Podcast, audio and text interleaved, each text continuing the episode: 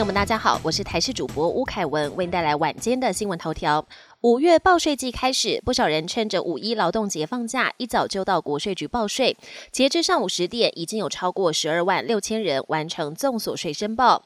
而今年综所税新增八大利多，像是每人基本生活费调高至十九点六万元。此外，手机报税也新增功能，可以现金缴税之外，也能申请延期或分期缴税。农委会预告动物保护法修正草案，未来将禁止摊商以游戏和娱乐等名义将动物当作赠品交换。一旦立院修法通过，夜市常见的捞金鱼等都触法，最重可以开罚二十五万。目前台北市林夜市就有好几摊捞金鱼摊。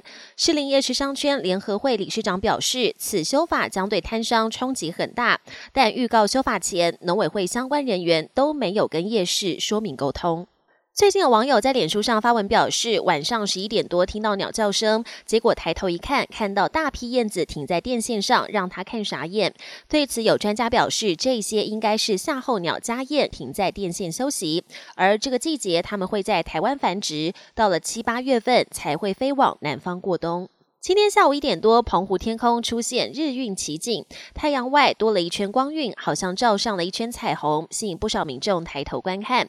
专家解释，这是因为太阳折射反射大气层和卷层云上冰珠而形成，在天气好的时候才有机会出现。难得一见的绝美日晕，也让民众直说好幸运。国际焦点：乌克兰抵抗俄罗斯入侵超过一年，带头死守首都基辅的乌克兰总统泽伦斯基功不可没。泽伦斯基日前接受乌克兰电视台专访时表示，他身上有配枪，会在基辅奋战到最后一刻，宁可战死也不会自强。另外，泽伦斯基平时睡觉的地方也在镜头前罕见曝光。菲律宾总统小马可是展开四天的访美行程，当地时间一号将和美国总统拜登举行峰会。近期中国威胁区域安全的行为频频引发国际紧张，预料两人将讨论台湾和南海问题。小马可是也表示将推动两国扩大军事和商业合作，促进非国利益。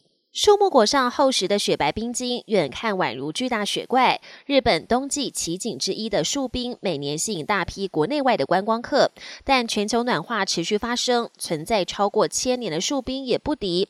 学者警告，很可能在本世纪末，树冰的奇景就会消失。